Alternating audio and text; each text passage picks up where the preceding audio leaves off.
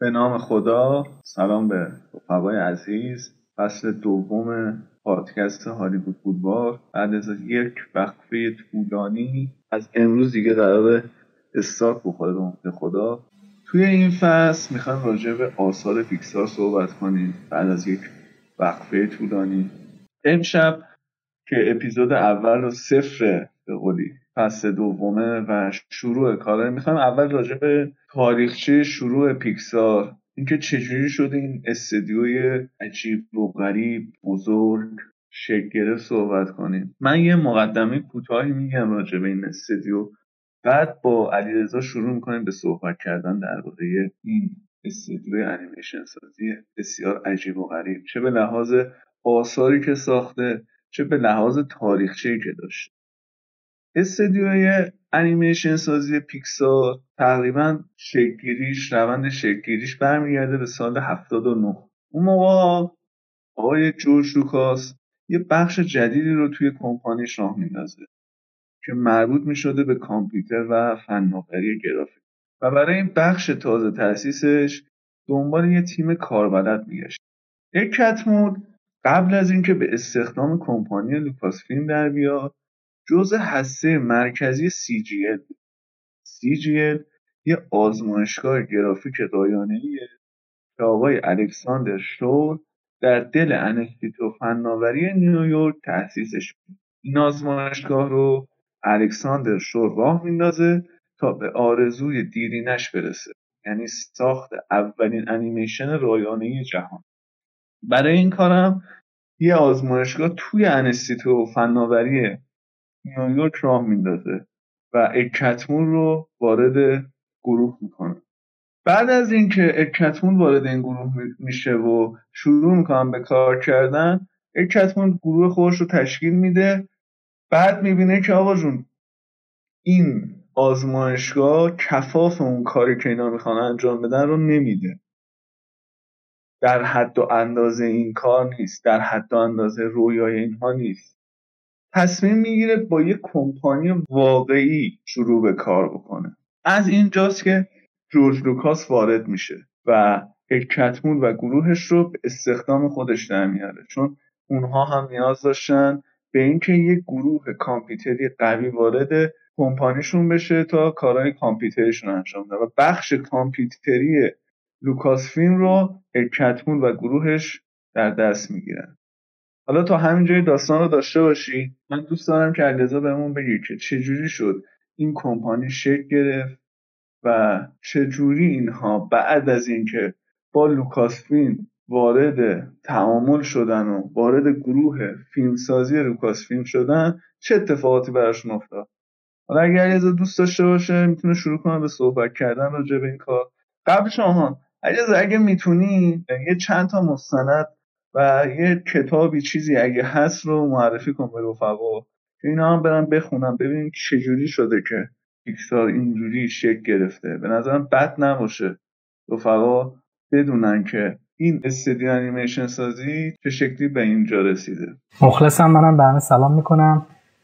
عرض کنم خدمت که والا این چیزی که گفتی به صورت خلاصه درسته. یعنی اگه بخوام توی timeline کلی ببینیم روند شکل‌گیری پیکسار همین چیزی که گفتی. حالا من می‌خوام یه مقدمه بگم از اینکه ادکتمول چیا تو سرش بوده و چجوری به این نقطه ای که تو گفتی رسید شاید بد نباشه. بعدا ادامه هم با هم دیگه پی بگیریم. قبل از اینکه حالا صحبتمو بکنم دو تا مستند ساخته شده راجع به پیکسار. یکیش داستان پیکسار که سال 2007 ساخته شده و یکی دیگه هم یه مستند سریالی به اسم این ساید پیکسار. که فکر می‌کنم 2020 منتشر شد و اپیزودهای 20 دقیقه اینا داره و با کارکنان پیکسار مصاحبه می‌کنه و از بین صحبت با اونا پیکسار رو به ما میشناسونه.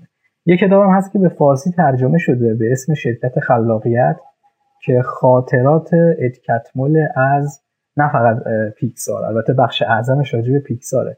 ولی کلا کتاب کتابیه که در حوزه مدیریت و کسب و کار اینا کتابیه که تجربیاتش رو ادکتمول به اشتراک می‌ذاره. ادکتمول راجع به کودکیش که صحبت می‌کنه میگه یک شنبه صبح ها یه برنامه پخش می‌شد که راجب والت دیزنی بود و خود والت دیزنی میومد توی این برنامه راجب تکنیک های فنی که استودیو برای ساخت انیمیشناش به کار می‌بره صحبت می‌کرد. مثلا مثالی هم که می‌زنه میگه یکی از این برنامه ها راجع به موسیقی بود که توی انیمیشن فانتازیا استفاده شده.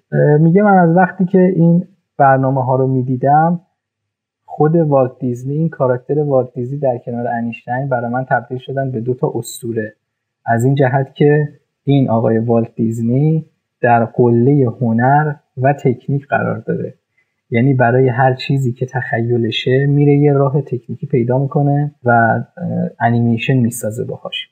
خلاصه از اونجا این علاقش به والت دیزنی و اینا و انیمیشن سازی زیاد میشه. بعدا خیلی جالبه. میگه که یک، یکی از این برنامه ها که هدف منو توی زندگی حرفه این خیلی برام روشن کرد برنامه بود که والت دیزنی میاد و توضیح میده که داستان ها از کجا میان.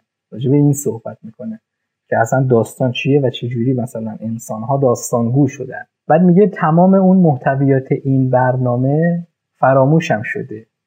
ولی یه چیزی که یادم مونده و همین باعث شد که من علاقه من بشم به انیمیشن سازی اینه که وقتی که وات دیزنی داشت صحبت می‌کرد روی صفحه تلویزیون یه دست یه طراحی ظاهر میشه که داره با قلمش دانل داک رو طراحی می‌کنه. و بعد این دانل داک جون می‌گیره و به این طراحه میگه حالا واسه من یه پاپیونم بکش و اینو و خلاصه توضیح میده میگه علاقه من به انیمیشن سازی از اینجا شروع شد. منتها توی مسیر تحصیلش میره یه مدتی فیزیک می‌خونه بعد میره وارد علوم کامپیوتری و اینجور چیزا میشه. توی دانشگاه یوتا میره توی رشته گرافیک کامپیوتری تحصیل می‌کنه و توضیح میده که همین این باعث شد که من به این فکر بیفتم که یک انیمیشنی بسازم با استفاده از کامپیوتر. حتی برای شروعش سال 1972 یا 3 یه انیمیشن کوتاه هم می‌سازه که دست چپش رو طراحی کرده بود که این دست یه بار باز میشه و دوباره مشت میشه. وقتی که این انیمیشن کوتاه یعنی دست چپ خودش رو که خودش ساخته بود توی دانشکدهشون به نمایش در میارن پروفسوری که استاد صاحب کرسی بوده توی این دانشگاه و پروفسور بخش گرافیک کامپیوتری بود در کنار یه انیمیشن دیگه ای که یکی از هم دوره های اتکتمون ساخته بود پیشنهاد میده که بیاید این ایده رو یعنی ایده ساخت انیمیشن توسط کامپیوتر رو ببرید به دیزنی بفروشید. اینجا ادکتمون میگه که من یکی از یکی از آرزوهای بزرگم رسیدم که پام باز شه به دیزنی و ببینم اونجا چه خبره. حالا به بهانه اینکه این ایده رو بخوایم براشون مطرح بکنیم و بهشون بفروشیم وارد دیزنی میشن. اونجا دو تا از انیماتورای خیلی کارکشته دیزنی رو می‌بینن. که کسایی که میگه حالا اسمشون دقیق یادم نیست ولی کسایی بودن که پینوکیو رو طراحی کرده بودن. یا مثلا فکر می‌کنم اون شخصیت وزیر و شاه سیندرلا. میگه وقتی رفتم اونجا یه گروه انیماتور دیدم یه گروه نه نفره از انیماتورها دیدم که آدمای با سابقه بودن و هر نقطهشون پیرمرد بودن.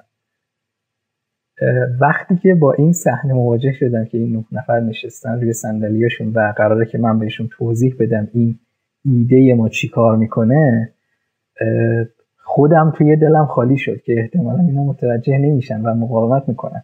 اتفاقا همین اتفاقم هم میفته اونا رغبتی نشون نمیدن و حس می‌کنن که هویت انیمیشن سازی دیزنی اینه که همین مدل انیمیشن دو بودی با روش سنتی خودشون رو ببرن جلو و خیلی علاقه نشون نمیدن که کامپیوتر وارد حوزه انیمیشن سازی اینا بشه.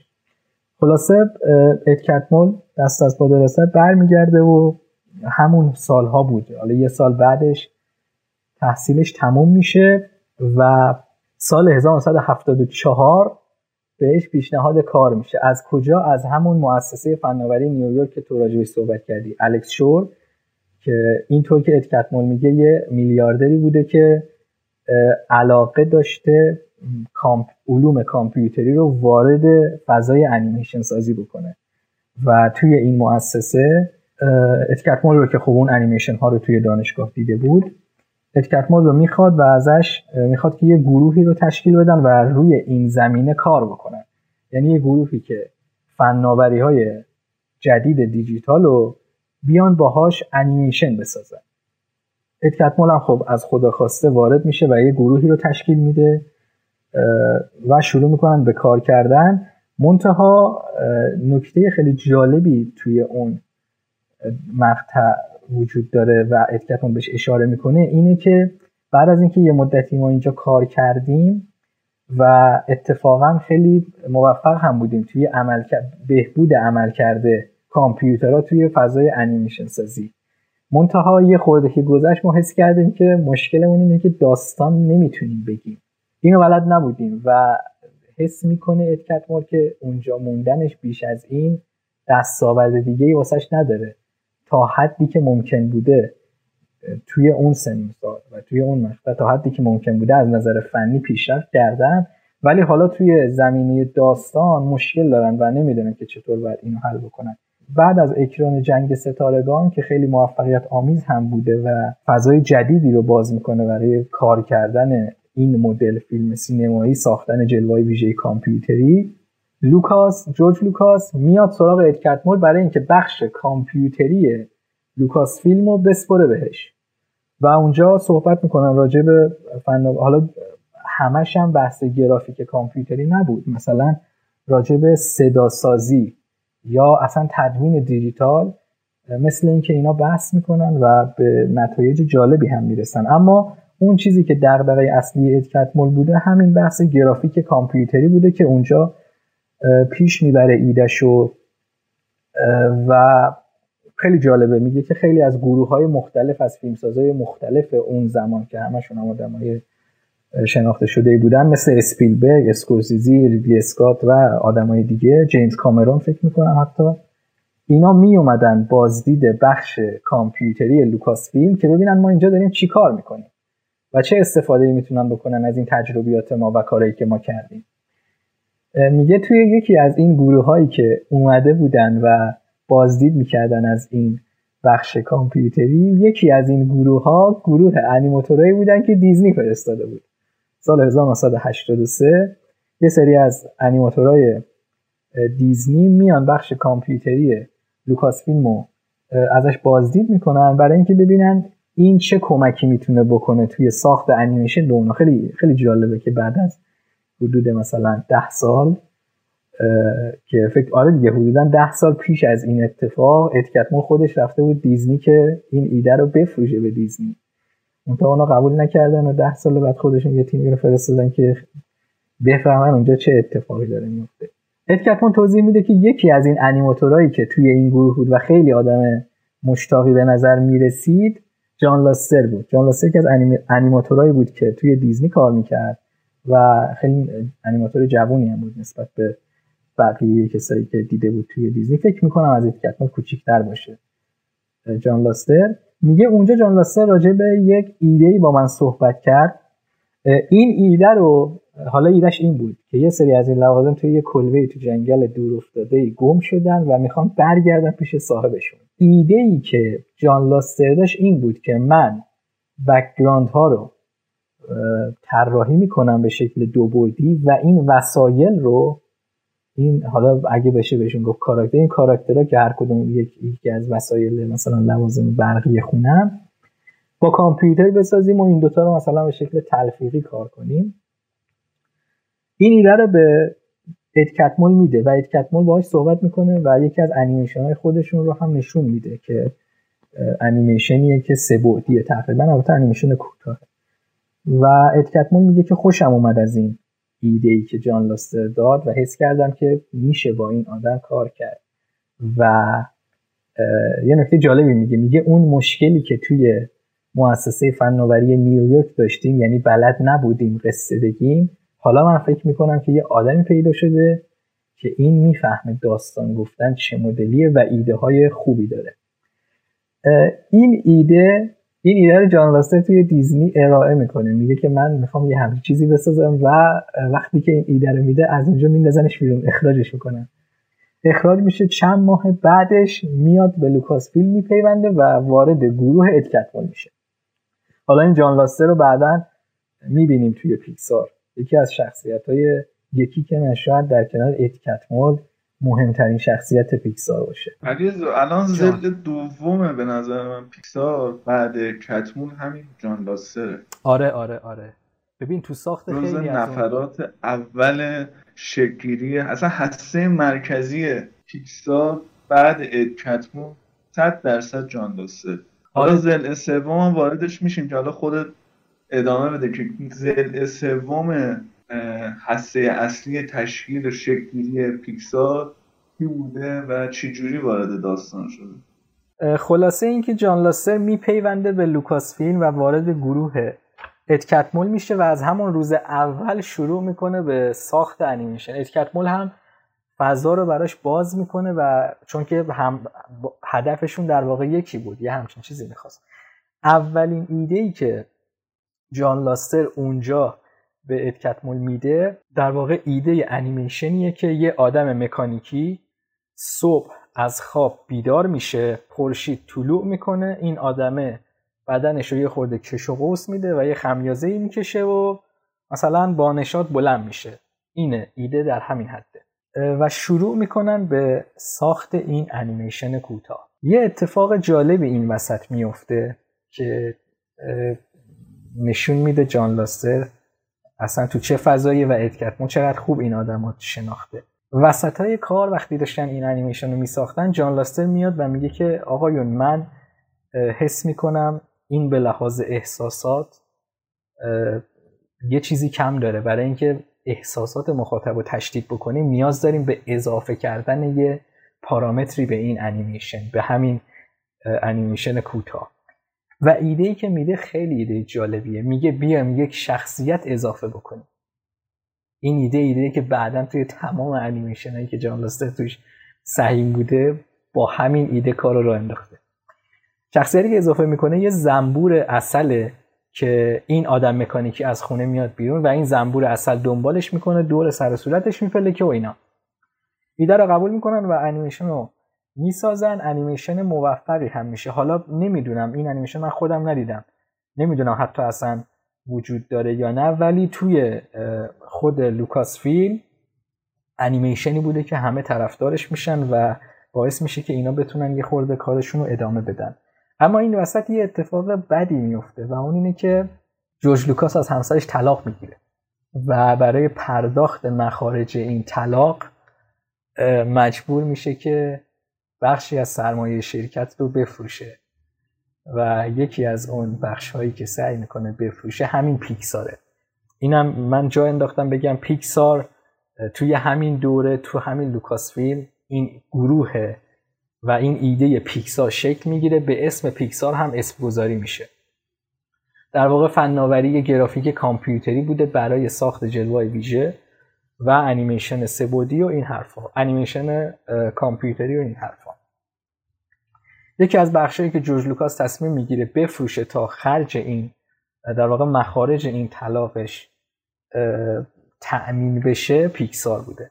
مشتری های مختلفی میان و اد کتمول سعی می‌کنه تا جایی که می‌تونه جلوی این واگذاری رو بگیره برای اینکه مشتری هایی که میومدن گاهی کسایی بودن که اگر پیکسار به اونا ملحق می‌شد احتمالا این رویایی که اد کتمول داشته از بین می‌رفته. مثلا توضیح میده میگه جنرال موتورز و شرکت فیلیپس. قرار بود که پیکسار رو بخرن از لوکاس فیلم. شرکت فیلیپس شرکت تولید کننده قطعات الکترونیکی خیلی شرکت معروفی هم هست. می‌خواستن پیکسار رو بخرن برای اینکه توی طراحی مدل هاشون و اینا حالا تو طراحی خودرو بوده یا هر قطعه دیگه بتونن از این فناوری استفاده بکنن برای تولیدشون. مونتا ادکتمول سعی می‌کرده که این معامله رو به هم بزنه. برای اینکه می‌دونسته این میشه حزم شدن توی اون ساختار و از بین رفتن ایدش به خاطر همین سعی می‌کنه خودش پیکسار رو بخره. منتها دنبال سرمایه گذار بوده و پیدا نمی‌کرده. این کش و قوس فکر می‌کنم یکی دو سال طول می‌کشه تا سال 1985 اون زل سومی که تو میگی وارد پیکسار میشه. یعنی وارد جریان میشه. اولین ملاقاتی که ادکتمول با استیو جابز می‌کنه توی همین ساله و این دیدار رو یکی از مهندسای ارشد اپل ترتیب داده بود که از هم دوره های ادکتمول توی دانشگاه یوتا بوده.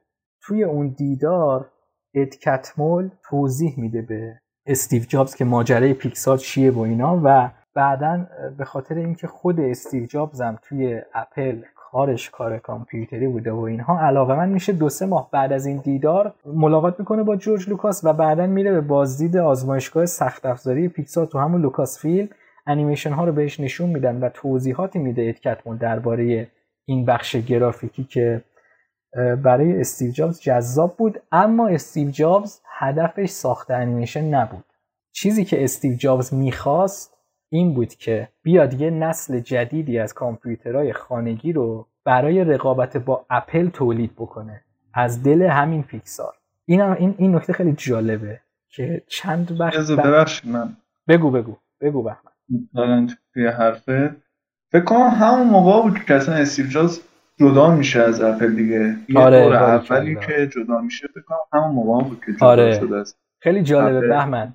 بعد اینا هم اینا هم اون موقع کامپیوتر رو ساخته بودن. کامپیوتر پیکسل ساخته بودن. که خیلی قوی بود به لحاظ گرافیکی و درست خیلی وسوسه انگیز بود اون کامپیوتر. به دست آوردنش و ساختنش خیلی وسوسه انگیز و همین خاطرم دهن یه جورایی استیو جابز آب میفته دیگه و وارد این چالش میشه که این بخشو بگیره دست خودش مستقل کنه اون کامپیوتر تولید کنه. می‌خواستم فقط این توضیح رو بدم حالا بقیه‌اش شما. آره آره درست میگی. اتفاقا نکته جالبش اینه که چند وقت بعد از این اتفاق خیلی مدت کوتاهی بعد از این اتفاق استیو جابز رو از اپل اخراج می‌کنن.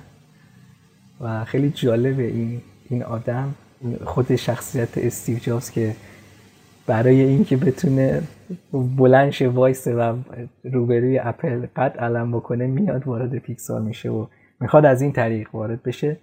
این ببین این حرف درسته توی اون آزمایشگاه سخت افزاری پیکسار با همین کامپیوتر آشنا میشه اد کت چیز استیو جابز. با همین کامپیوتری آشنا میشه که اد کتمول و تیمش ساخته بودن. منتها اد کتمول زیر بار نمیره. یعنی استیو جابز این ایده رو میده و میگه که من مخالف ساختن انیمیشن سه‌بعدی و انیمیشن با کامپیوتر این حرفام و دنبال یه همچین چیزیه. منتها اد کتمول مخالفت می‌کنه. و این به تعویق میفته تا فکر می‌کنم یک سال بعد یک سال و چند ماه بعد که دوباره استیو جابز رو ملاقات می‌کنه اونجا می‌فهمه که اد کتمول اونجا متوجه میشه که حالا استیو جابز از اپل اخراج شده. اینجا استیو جابز نرم شده و میپذیره که بره با جورج لوکاس وارد معامله بشه برای اینکه پیکسار رو بخره و بشه سرمایه گذار پیکسار. من این یه تیکه رو هم بگم بعد تو ادامه بده تا ببینیم به کجا می‌رسیم.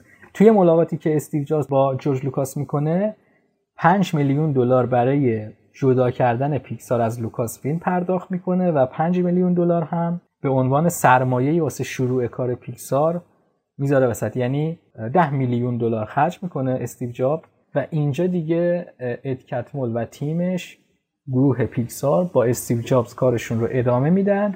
تا مقاطع بعدی. آره دیگه دقیقا همین موقع بود. اصلا اسمی هم نداشتن اون موقع. اگه یادت باشه هنوز اسم هم انتخاب نکرده بودن. یک کتبو قرار میشه بشه مدیرامه و تیم رو خودش هندل کنه. و استیویدوس فقط به عنوان بخش سرمایه گذار این داستان وارد عمل بشه.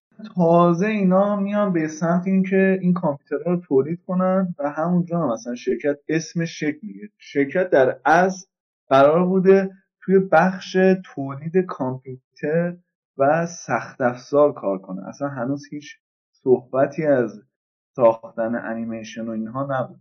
ولی از اونجایی که کامپیوترهایی که اینها درست می‌کردن این لعنتی ها انقدر گرون از آب در انقدر گرون میشه که استیو سال اول اصلا یه چیزی هم از خودش می‌ذاره این وسط. یعنی نه تنها سودی به اینا نمیده یه پولی هم این وسط خودش می‌ذاره تا داستان رو جمع کنه.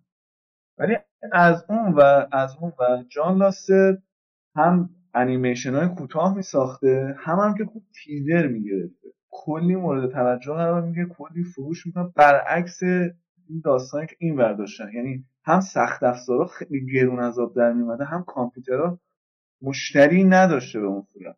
یعنی بازدهی نداشته این تولیدشون. استیو جابز متوجه میشه که اصلا داستان یه چیز دیگه است. یعنی برگ برنده این گروه و این آدما ساختن کامپیوتر نیست. بلکه ساختن تیزر و انیمیشنه. چون تو همون موقع هم انیمیشن های تبلیغاتی خیلی خوبی می‌گرفتن و خوب پول در می آوردن هم که انیمیشن های کوتاه جان لاستر داشت میتره حالا باز تو اگه نکته ای داری بگو که باز دوباره ادامه بدیم. همینجوری بیایم جلو. چون اینا می‌رسه به سال تقریبا اواخر دهه 80 چیزی که راجع به قیمتش گفتی دقیقا توی همون اولین تولیداتی که در اولین کامپیوتری که تولید کردن استیو جابز می‌فهمه که به نسبت همونطور که تو گفتی گرون بودن و اصلا کاربر معمولی نداره این کامپیوترها. یعنی یه کسی که می‌خواد توی خونش یه سیستمی داشته باشه که کاراشو را بندازه اصلا نیازی به این کامپیوتر نداره. نیازی به این گرافیک عجیب و غریب نداره. بنابراین اونجاست که می‌فهمه که اتفاقا باید از این مدل کامپیوتر و این فناوری استفاده کرد برای انیمیشن سازی و خیلی زودم اتفاقا قانع میشه. همون درست میگه دقیقا. اواخر دهه 80 همون زمانیه که تقریبا ایده توی استوری توی ذهن جان لاستر شکل می‌گیره حالا می‌خوایم می‌خوای اصلا برم بریم روی این بحث دیگه چون اوایل دهه 90 اواخر دهه 80 و اوایل دهه 90 تو جریان ساخت همین داستان اسب بازی که اولین انیمیشن ایناست همین تیم عجیب و غریب جمع و جور میشن و شروع می‌کنن به ساخت انیمیشن. آره آره. ببین پیت داکتر هم از همینجا وارد این شرکت پیکسار میشه. یعنی از طریق درسته. جان لستر وارد این داستان میشه. درسته. پیت داکتر و اندرو کلا فکر کنم تو اون دوران چهار پنج نفر بودن که شروع می‌کنن مثلا به ساخت انیمیشن توی استوری قرارداد میبندن با دیزنی حالا یه چیزی هم که هست علی رضا.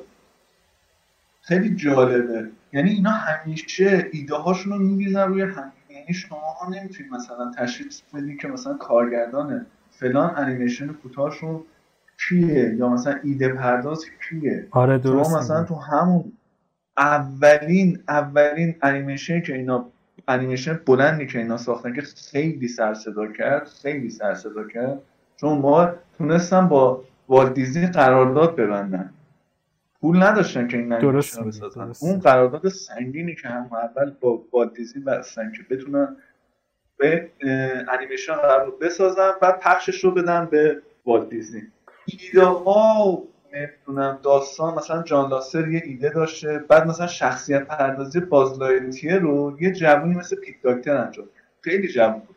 مثلا آره. کار به اون شکل نکرده. کلا همه کاراشون رو گروهی انجام میدن. یه چیز جالبی کلا تفکیک کنید مثلا تو اون سالهای اول که کی مثلا کارگردانه کی نویسنده است کی انیماتوره همه کارا رو با هم انجام حالا اگه دوست تو هم بیا وارد بحث آره ببین یه چیز جالبی راجبه این کار گروهی میگی که اتفاقا ادکتموک راجبه به این اشاره می‌کنه. میگه که از سال 1961 که سگهای خالدار 101 سگ خالدار توی والت دیزی ساخته شد تا این حرفش برای دهه 90 فکر می‌کنم.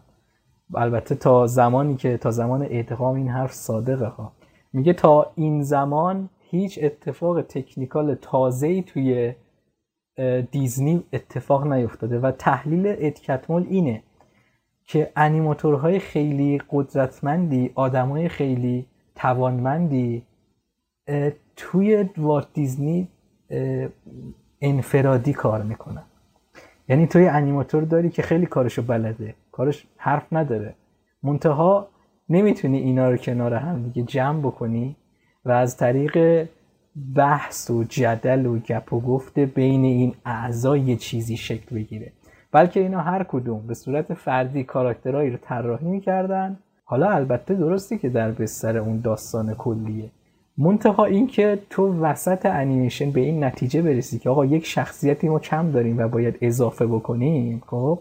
این نتیجه همین گپ و گفتاست همین گروهی کار کردنه. یعنی اتکتمون میگه چون ما فهمیدیم که اونجا این اتفاق نمیفته سعی کردیم که خودمون همیشه گروهی کار بکنیم. حرفت راجع به پیت داکتر و اینا درسته؟ اینا پیش از آره پیش از ساخت ببین اصلا به نظر من شما نگاه کن اصلا پیکسار انگار طغیان آدمایی بوده که نمی‌تونستن تو والت دیزنی کار کنن.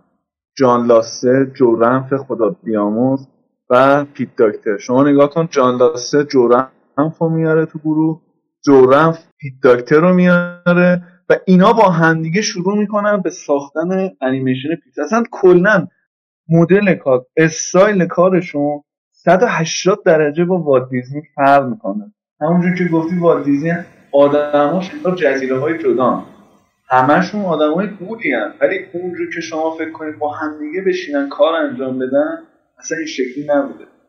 حالا باز آره درست از من میدون همه این آدما از جورنفت که جورفت جورنفت آدمیه که با تیم برتون کار کرده. یعنی آدم کمی نیست اصلا. اندرو استانتون پیت داکتر جان لاستر و ادکت مود اینا همشون وقتی جمع می شدن توی حالا یه گروهی دارن به اسم گروه متخصصان که اینجا جمع میشن و ایده هاشون رو با هم دیگه به اشتراک می‌ذارن و بحث می‌کنن راجبش. خیلی جالبه بهمن.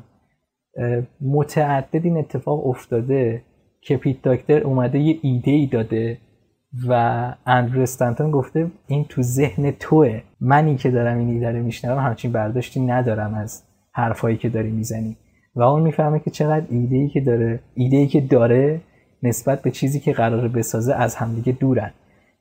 این این این خیلی مهمه. خیلی چیز جالبیه. که همش هم بر از طریق کار گروهی در واقع حاصل میشه ها که تو بشینی اینجا بله. توی یه گروهی و با همدیگه چکوچونه بزنید و بفهمی که چقدر تو کارت فاصله داره با اون ایده ای که داشتی از ابتدا این اتفاق توی مقاطع مختلفی افتاده و خیلی نکته مهمیه مثلا توی چیز انیمیشن کارخانه حیوله ها شخصیت اون کاراکتر دختر از ابتدا اصلا قرار نبوده باشه. این وسط های کار بر اساس مشورت هایی که بقیه همین تیم دادن که بهتره که ما یه دختر بچه ای رو بذاریم که از این حیوله های نمیترسه. و این از طریق این تضاده داستان رو پیش ببریم. یا مثلا توی انیمیشن آب هم از این مثال ها فراوونه. خیلی مهمه این این وجه گروهی کار کردن. من دیگه بیشتر راجع به این صحبت نمی کنم که خسته آره منم یه مثال آره. بزنم حالا که آره گفتی. بگو، بگو. مثلا همون آبی که گفتی جان لاسه یه کتابی می‌خونه خیلی خوشش میاد. بعد این کتاب رو میده پیت دکتر رو میگه اینم تو بخون و اینا. و از دل همون آب میاد بیرون. اون تنهایی رو به اون شکل نشون میده.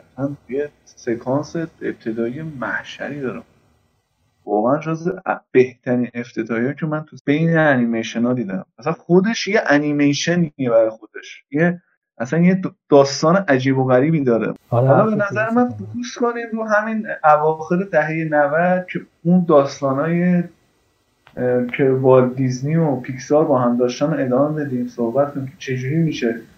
به یه جای می‌رسیم به یه جای می‌رسیم که والت دیزنیه که حالا میفته دنبال پیکسار و التماسشون. آره. باهاشون کار. آره می‌خوای می‌خوای راجب می‌خوای من یه خورده راجب چیز صحبت کنم. انیمیشن توی استوری چون همین باعث میشه که دیزنی وارد ماجرا بشه و تصمیم بگیره که آره آره. ببین ایده این انیمیشن توی استوری همون اوایل دهه 90 اواخر دهه 80 اوایل دهه 90 به ذهن جان لاسل می‌زنه و ایده اولیه این بوده که هر کدوم از این اسباب بازی ها یه حسی نسبت به صاحبشون دارن و بینشون یه درگیری شکل می‌گیره. که البته این توی ماهای بعدی و هی کار می‌کنن و اینا تغییر می‌کنه می‌رسه به جایی که یه گاوچرونی هست به اسم وودی که اسباب بازی محبوب اندیه. و بعد یه اسباب بازی جدیدی به اسم بازلایتیر وارد میشه. و حالا دعوای این دوتا برای اینکه محبت اون پسره رو اون اندی رو به خودشون جلب بکنن. این این ایده بعدا طی مدت های مدیدی که کار می‌کنن روی فیلمنامه شکل می‌گیره و فکر می‌کنم از مرحله بازنویسی فیلمنامه که سال 92 و 93 این حدوداست جان لاستر با همین گروه که کار می‌کرده همه رو میاره در واقع متمرکز می‌کنه روی این پروژه. اندرو استنتون پیت داکتر و بگو یادم جورفت اینا رو همه رو جمع می‌کنه و با همدیگه کار می‌کنن روی طرح انیمیشن توی استوری و شروع می‌کنن ساختش و ساختش زمان می‌بره و خیلی فکر می‌کنم حدود پنج سال از مرحله شکلی ایده تا اکرانش که فکر می‌کنم سال 93 یا 94 بود. دقیق یادم نیست. توی این مدت خیلی کار می‌کنن و انیمیشن حالا ما نمی‌خوام راجعش صحبت بکنیم چون احتمالا توی اپیزود دیگه بچه ها مفصل بهش می‌پردازن. خلاصه انیمیشن توی استوری خیلی سر و صدا می‌کنه. این اتفاق باعث میشه که پیکسار در واقع به به صورت عینی برای مخاطبای عام متولد بشه از طرفی باعث میشه که به همین میزان دیزنی بره تو سایه و به حاشیه رونده بشه. خب اینجا اون مدیرای اجرایی دیزنی شاخکشون حساس میشه و تصمیم می‌گیرن که بیان سراغ پیکسار و سعی کنن که یه جوری به توافق برسن یا حالا ازشون تکنولوژی رو بتونن بگیرن یا اینکه بالاخره یه جوری بتونن بازار رو از دست اینا بگیرن. دیزنی با پیشنهاد ساخت توی استوری دو وارد معامله میشه. میاد پیشنهاد می‌کنه که آقا شما داستان اسباب بازی دو رو بسازید و ما سرمایه گذاری هم می‌کنیم. شریک تو می‌خوای راجع به جزئیات این صحبت بکنی که چه اتفاقاتی بینشون میفته یا بگذریم ازش؟ نه نه به نظرم اون رو بگذاریم چون خیلی دیگه طولانی آره، میشه. آره. بحثمون به حاشیه میره. ولی خب این این نکته که گفتی خیلی مهمه. چون جنگ استیو جابز با سران والت دیزنی از همینجا استارت می‌خوره. یعنی این آره. دعواه شروع میشه. چون اینا می‌خواستن که حق پخش رو بگیرن از والت دیزنی درست و اکرانو بعد اینا می‌گفتن نه حق پخش انحصاری برای ماست. یه جورایی کلا می‌خواستن بخورن والت دیزنی رو. شاید اگه مثلا استیو جابز نبود این اتفاق میافتاد و اصلا خورده می‌شد. و خب والت دیزنی اون آدم پولدار است که می‌خواست به هر قیمتی این تکنولوژی و این آدما رو به خدمت بگیره. این مثلا شاید اگه استیو جابز نبود اصلا کلا نابود می‌شد این شرکت. چون بعد جوری هم به پیسی خانه تو بهتر می‌تونی برای ما توضیح بدی. چی میشه که اینا اصلا به پیسی می‌خوام بعد جورم به مشکل می‌خوام بعد توی استوری یک. چون توی استوری یک حق پخش و اکران همه اینا رفت تو جیب والت دیزنی یعنی تمام طبق قراردادی که بسته بودن کل اینا رسید به والت دیزنی.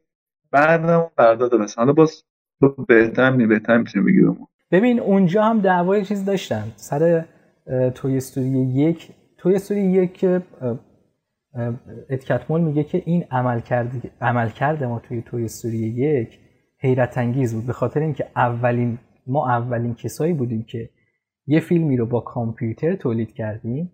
ولی این این اهمیت نداشت خیلی. اون چیزی که از این مهمتره اینه که ما داستانی رو تونستیم تعریف کنیم که از داستانی که دیزنی داشت جذابتر بود برای مخاطب. این خیلی مهمه.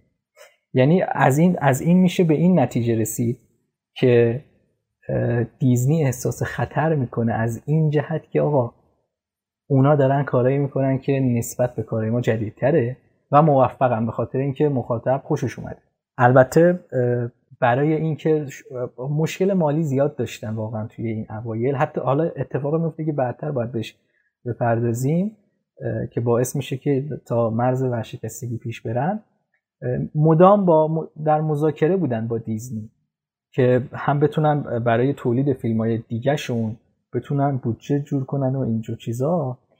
چیزی که مهمه که تو بهش اشاره کردی اینه که استیو جابز آدمی بود که زیر بار نمی‌رفت.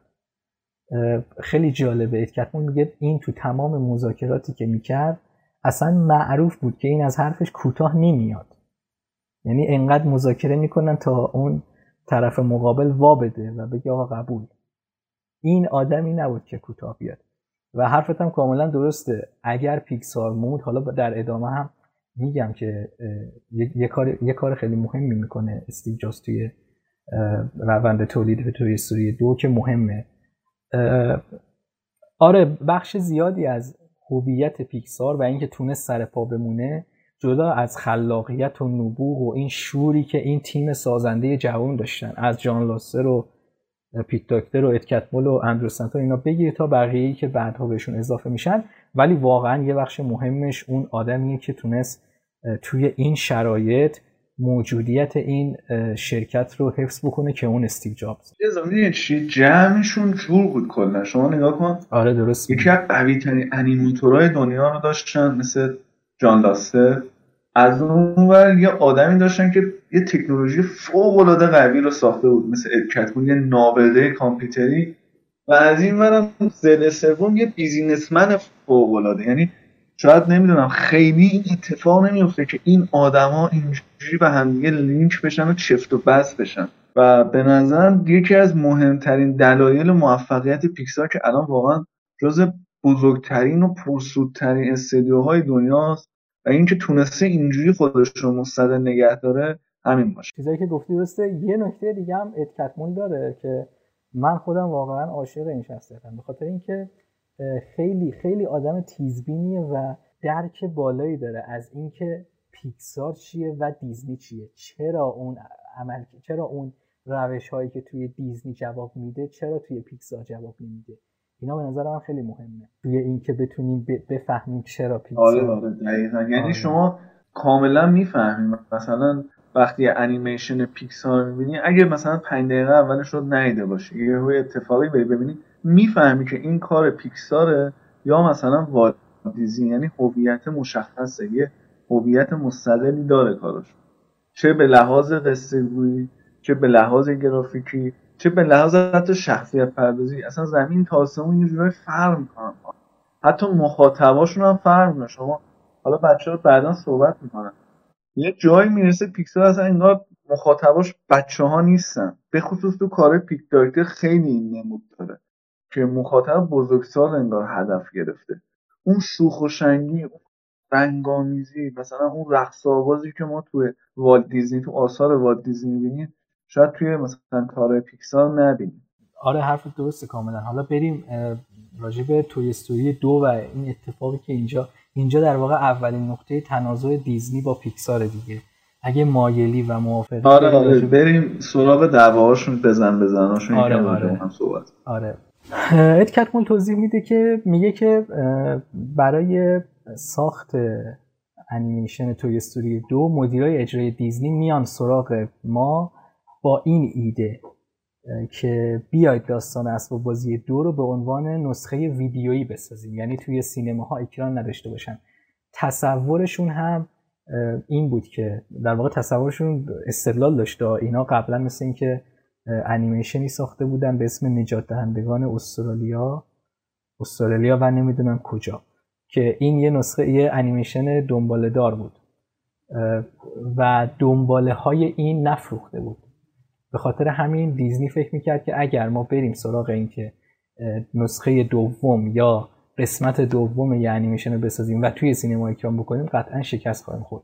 در صورتی که توی همین دوران الان بازار ویدیو بازار فیلم های ویدیویی داغتره و احتمالا ریسک کمتری داره اگر ما به عنوان نسخه ویدیویی اینو اکرام بکنیم در واقع عرضه بکنیم. حالا من نمی‌دونم واقعا دیزنی چی پشت این پیشنهاد بوده ها هدفشون. ولی به جهت اینکه هم بتونن سود داشته باشن همین که میترسیدن از عدم فروشش توی سینما میان این پیشنهاد رو مطرح می‌کنن و پیکسار میپذیره.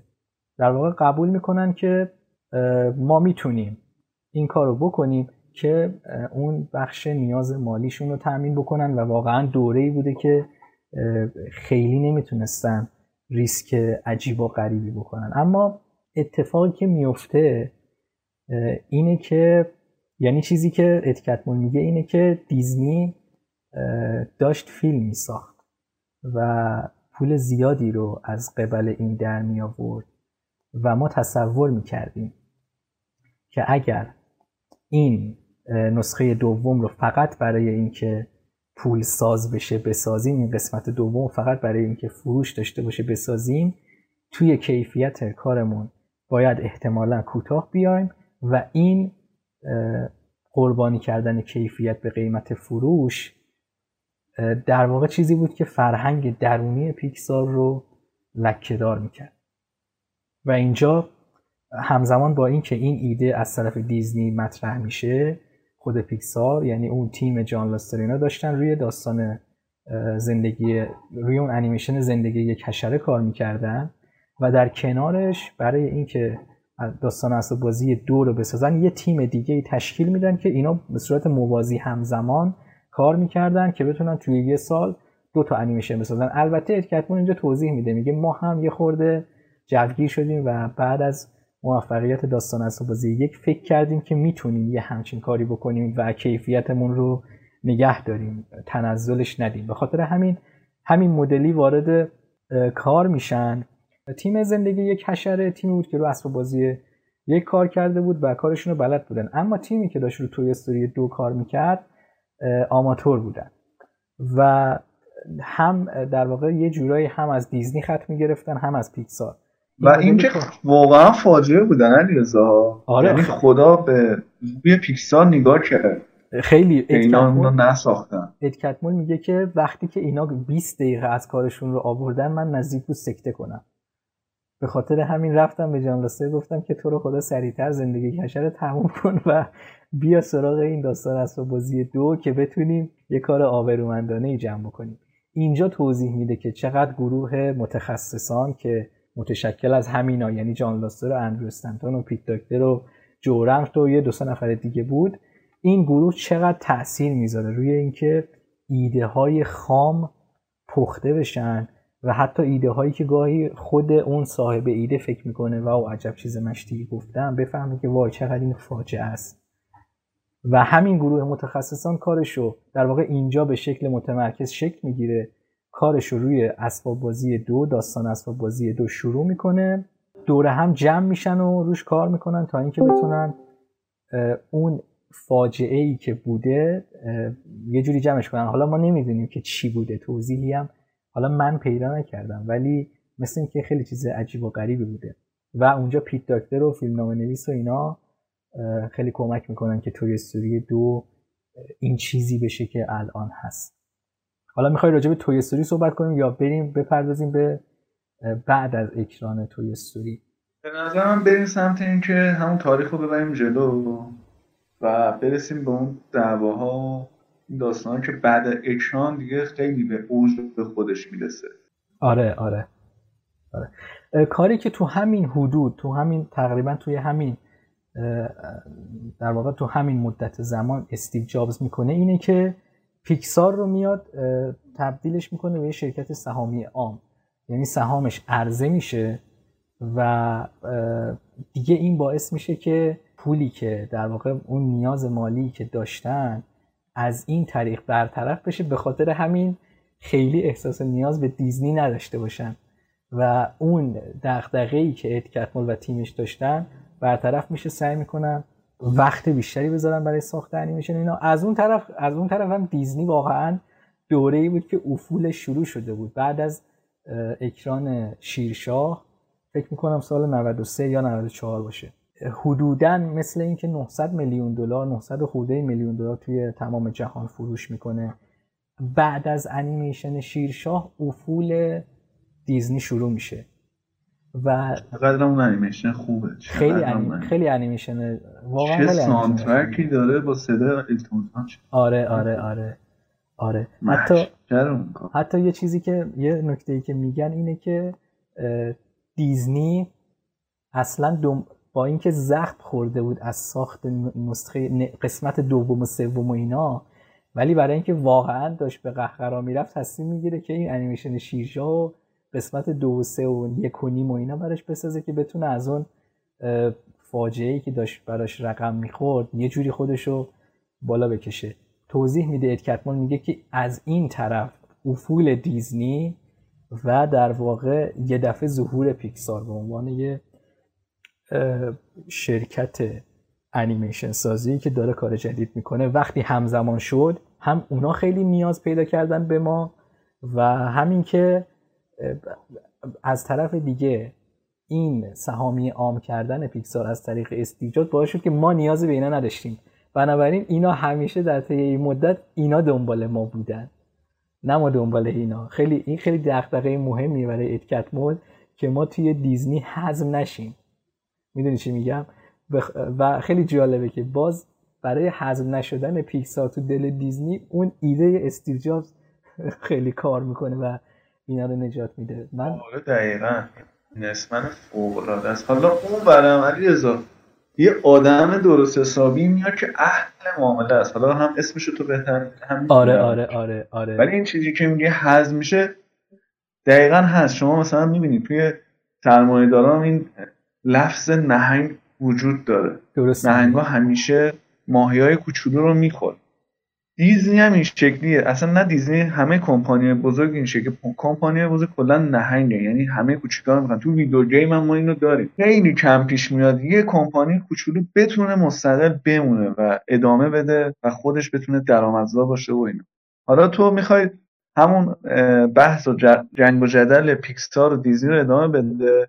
بعد اون آدمی که وارد میشه که اهل معامله است و آدمی مثل استیو جابز که اصلا دیزنی هم یه جورایی نجات الان دیزنی هم خودش یه ابهت یعنی ابهته رو برمیگرد آره ببین اول من شروع شروع کنم اون اولین دعوایی که بین دیزنی و پیکسار شکل می‌گیره رو توضیح بدم. ببین سال 1999 دقیقا زمانیه که پیکسار دو تا فیلم موفق منتشر کرده بود و داشت یه فیلم دیگه ای رو میساخت و در واقع داشت همزمان یه فیلمی میساخت و یه فیلم دیگر رو می‌خواستن شروع کنن به ساختش و ایده فیلم پنجمشون هم که فکر می‌کنم در جستجوی نمو باشه اون ایده رو هم داشتن میپروردن یعنی در یه همچین وضعیتی قرار داره پیکسار. از اون طرف دیزنی حالا وقتی رقیبم می‌بینن که داره اینجوری رشد می‌کنه احتمالا خیلی اصابشون خود شده. وقتی که این وضعیت رو می‌بینن توصیف اتکتمال اینه که دیزنی از درون یه دفعه فرو پاشید. یعنی این تخریبش از تو اتفاق افتاد که اینا نفهمیدن تولیدشون رو زیاد بکنن چیکار بکنن. اصلا برن سراغ قصه های دیگه نسخه های قسمت دوم و سوم برای انیمیشن های موفقشون بسازن و چیکار کنن. و بعد توضیح میده که چون گیت شده بودن یه بار یکی از این راه ها رو رفتن به بنبست خوردن تا ته ادامه ندادن برگشتن یه ایده دیگر رو عملی کردن. مثلا توضیح میده میگه که کاری که در واقع دیزنی می‌کنه توی تا سال 2004 و اینا انجام میده اینه که انیمیشن شیرشاه رو قسمت دوشو می‌سازه. و وقتی که متوجه میشن که آقا دیگه این روند اصلا ادامه دادنی نیست تصمیم می‌گیرن که با پیکسار ادغام بشن.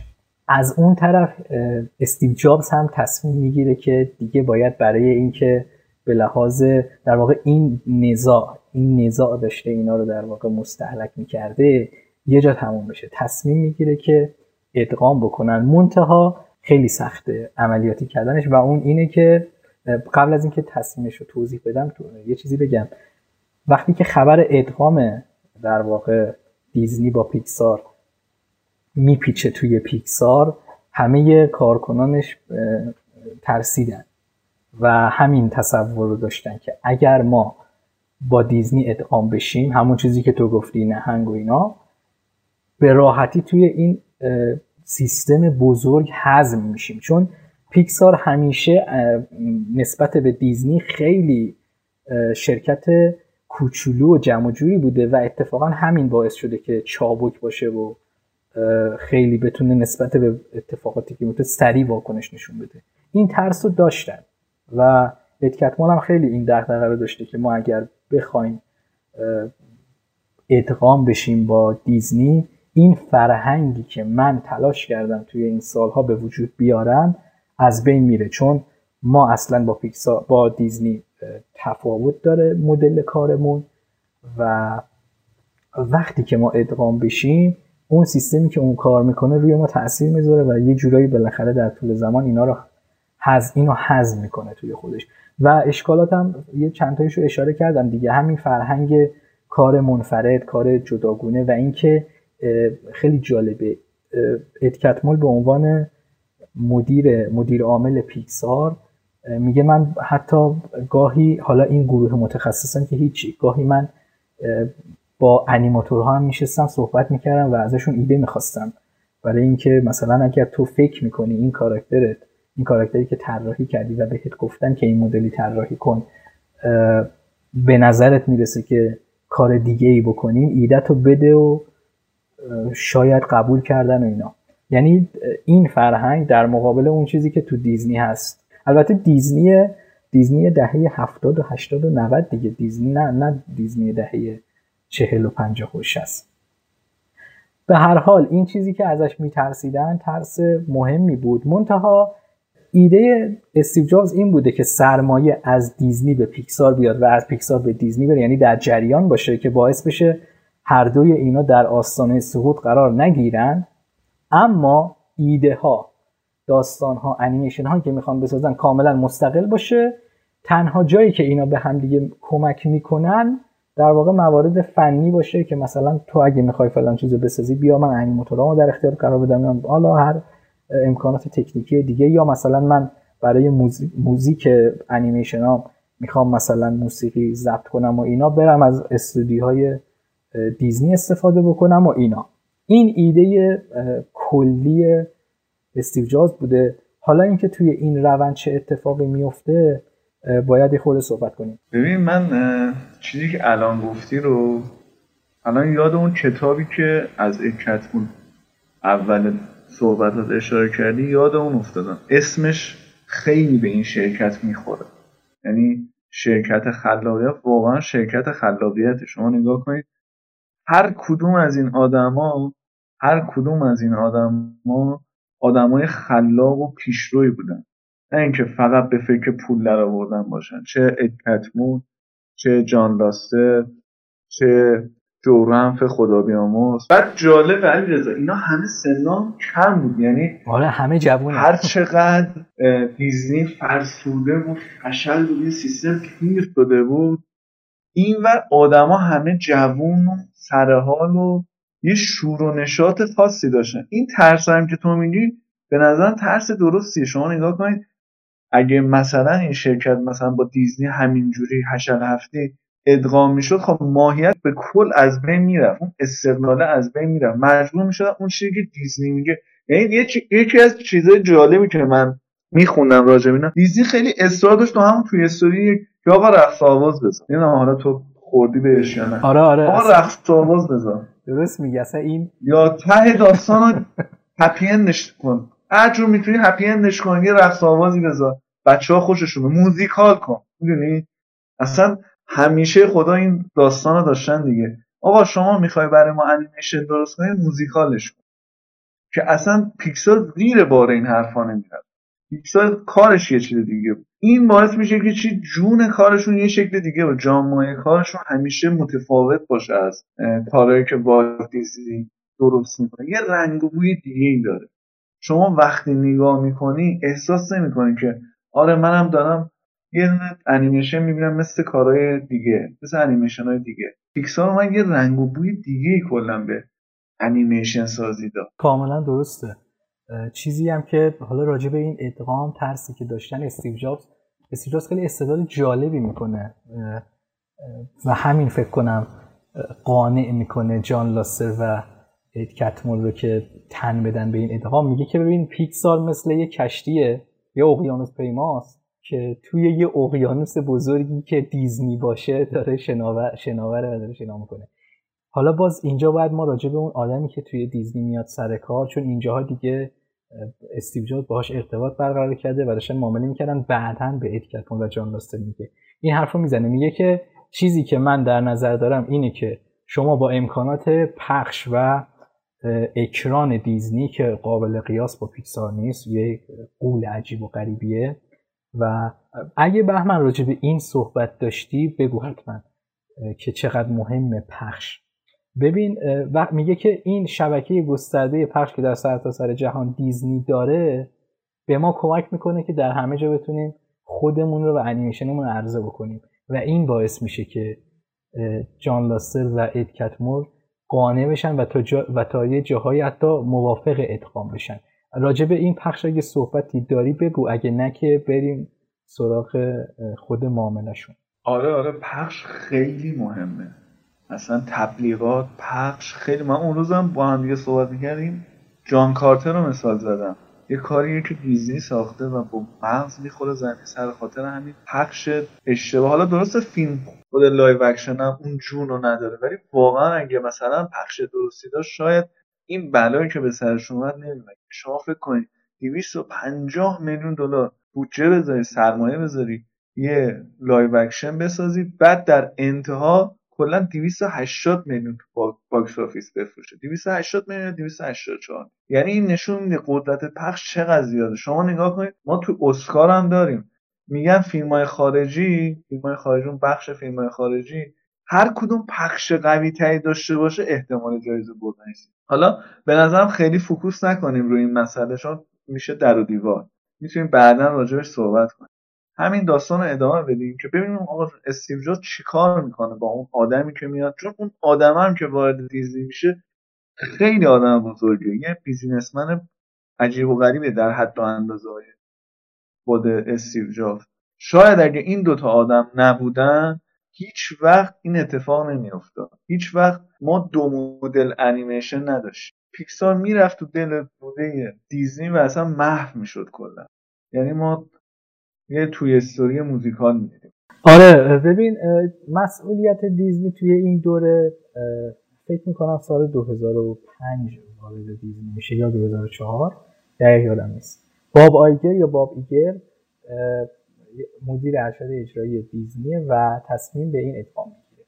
یعنی در واقع میاد که با استیو جابز معامله کنه. مسئول قبلی خیلی تلاش می‌کرد که پیکسار رو تبدیل بکنه به بخشی از دیزنی. کاری که باب ایگر یا باب آیگر می‌کنه کار جالبیه. این آدم قبلا هم معامله های خیلی موفقی داشته و خیلی جالبه آدمی بوده که استیو جابز بهش علاقه من بود. یعنی می‌گفت این آدم آدم خیلی هوشمندیه. توی هیئت مدیری اپل هم یکی از اعضای ثابت بود. خیلی آدم کاردرستی تاجر بزرگی. وقتی که باب ایگر یا باب آیگر وارد ماجرا میشه پیشنهاد خیلی جالبی میده. پیشنهاد می‌کنه که یعنی در واقع یه جوری بذار توضیح بدم اصلا چرا مثال بزنم. میگه که باب آیگر میگه که ببین مثلا آقای استیو نگاه کن. تو می‌دونی منم می‌دونم که امروز در حال حاضر انیمیشن سازی حوزه که کاملا متکی به خلاقیت ها و ابتکارات فنی و نوآوری های این مدلی که شما دارید توی پیکسار انجام می‌دید.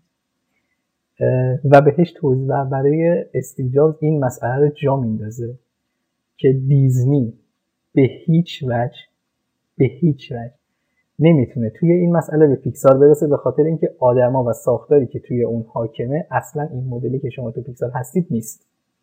و تفکری که برش حاکمه هم این نیست. اینو توضیح میده و بهش, بهش پیشنهاد می‌کنه که ما دیزنی و پیکسار رو ادغام می‌کنیم و یه مدیریت واحدی رو بر این حاکم می‌کنیم که مدیریت بخش اصلی که اون در واقع بخش نوآوری ها و خلاقیت های فنی و تکنیکیه دست مدیران اصلی پیکسار باشه.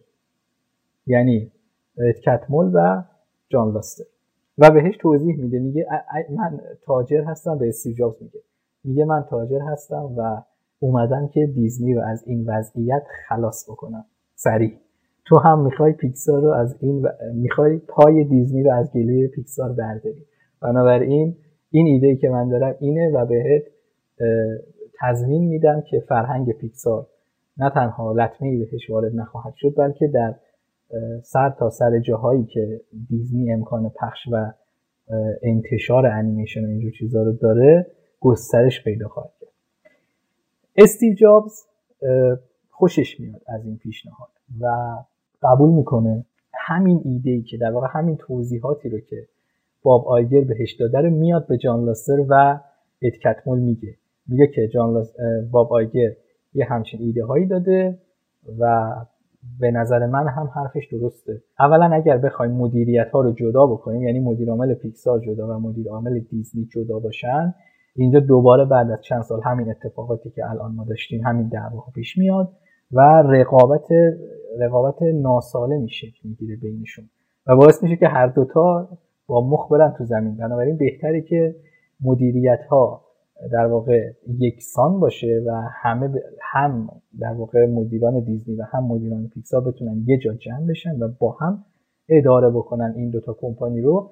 ولی باب آیگر به من پیشنهاد کرد که ما مسئولیت بخش نوآوری ها و خلاقیت های تکنیکی و اینا که در واقع میشه همین بخش کامپیوتری رو بدیم دست پیکسار و باقی بخش هم حالا با هم دیگه تعامل می‌کنیم و این حرفا.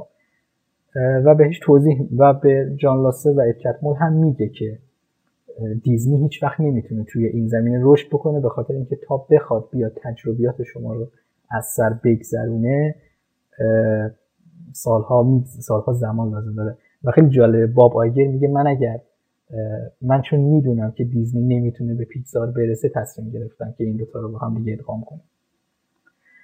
خلاصه به نتیجه می‌رسن و راضی میشن. ادکتمول و جان لاستر به مبلغ هفت و چهار دهم میلیون دلار ببخشید میلیارد دلار هفت و چهار دهم میلیارد دلار اینا ادغام میشن. روزی که ادغام اتفاق میفته و باب آیگر و استیو جابز به عنوان صاحبان اصلی در واقع این دوتا شرکت میان صحبت می‌کنن. باب آیگر باب آیگر خیلی آدم جالبیه خیلی خیلی آدم جالبیه.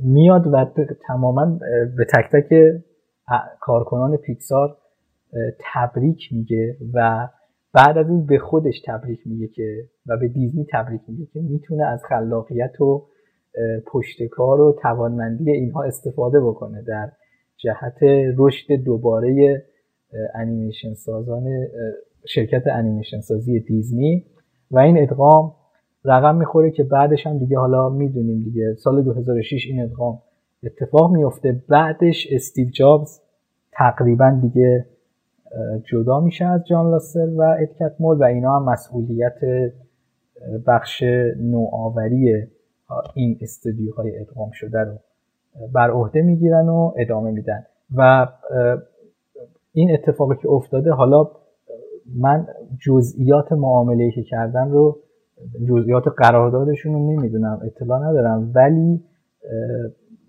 به نظر من همونطور که تو گفتی برخورد دوتا آدم که یه نابغه به اسم باب و یک نابغه به اسم استیو جابز به همدیگه باعث شد که هم اون یعنی هم دیزنی بتونه به اون افودی که توش بوده پایان بده و همین که پیکسار بتونه با دست باز و راحتتر انیمیشناشو بسازه و اینکه احتمالا خود بهتر از من می‌دونید بعد از سال 2006 و 2007 که پیکسار انیمیشن های گرون می‌سازه و البته خیلیشون هم خب فروش های خوبی کردن ولی پیش از این نمی‌تونستن.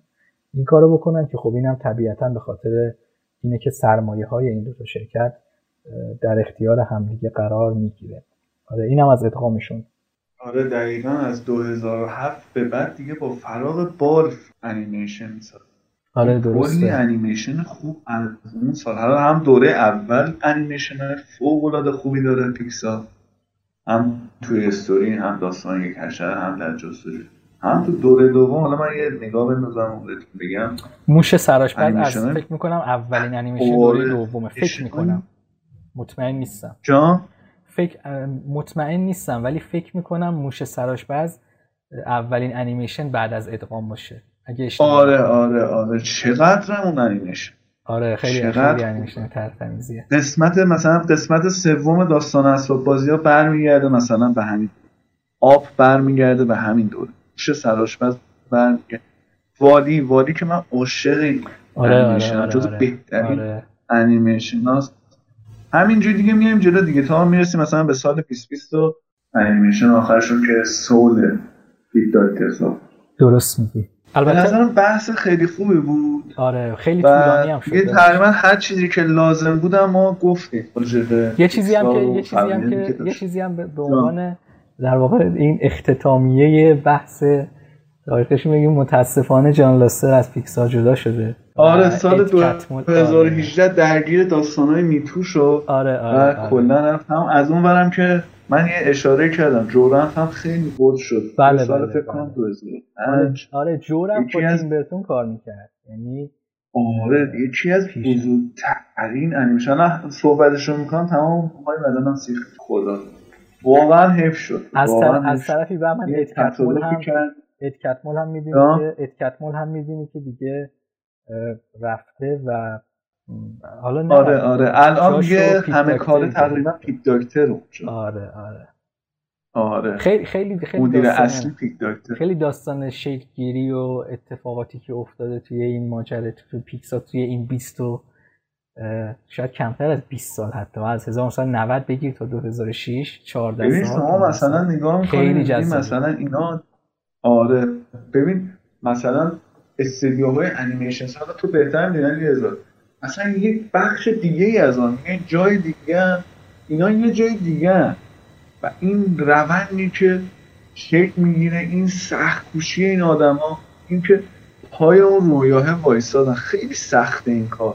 توی این دور زمانه که پول همه چیزه و حرف اول رو می‌زنه اینکه آدم بتونه پای اون رویایی که از اول تو سرش داشته وایسه تلاش کنه تلاش کنه با زحمت کشیدن جون کندن بدبختی از سر گذراندن تا تونستن که این استدیو رو حالا برسونن به اینجا با این فروش های عجیب و غریب.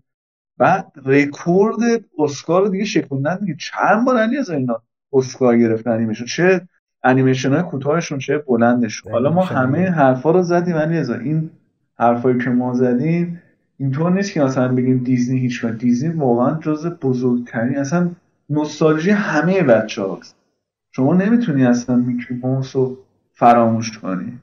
من حداقل نمی‌تونم. یا دیز- همون شیشا من هیچ وقت نمی‌تونم فراموش کنم. دیزنی دیزنی برای برای دیزنی خیلی 50 حق داره. خیلی حق داره بس آره برای نیم قرن بزرگترین انیمیشن ساز جهان بوده دیگه.